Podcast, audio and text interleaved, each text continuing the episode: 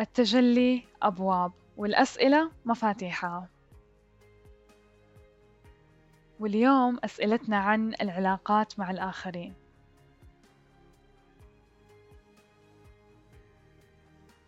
كيف ممكن أميز العلاقات اللي تخدمني وتسهم لي بكل لطف وأمان؟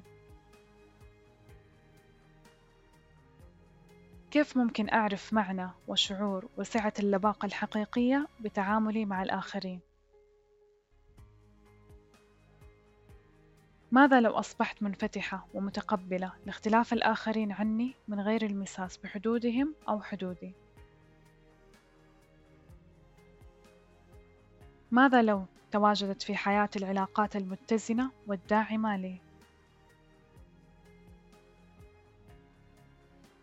كيف ممكن أن يكون الحال إن احترمت وجود الآخرين وتجاربهم وإرادتهم الحرة؟ كيف من الممكن أن يكون الحال إن أحط نفسي والآخرين بالاحتواء والحب والدعم المناسبين لي ولهم؟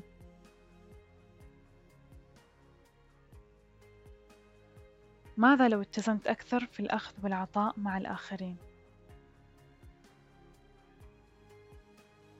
ماذا لو تخليت عن أحكامي اتجاه ذاتي واتجاه الآخرين في كل علاقاتي؟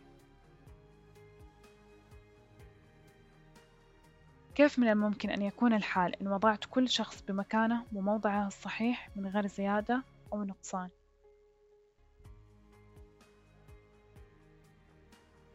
العلاقات الصحية والداعمة والمتزنة تتواجد في عالمي باستمرار شكرا على استماعكم وترقبوني في الحلقات الجاية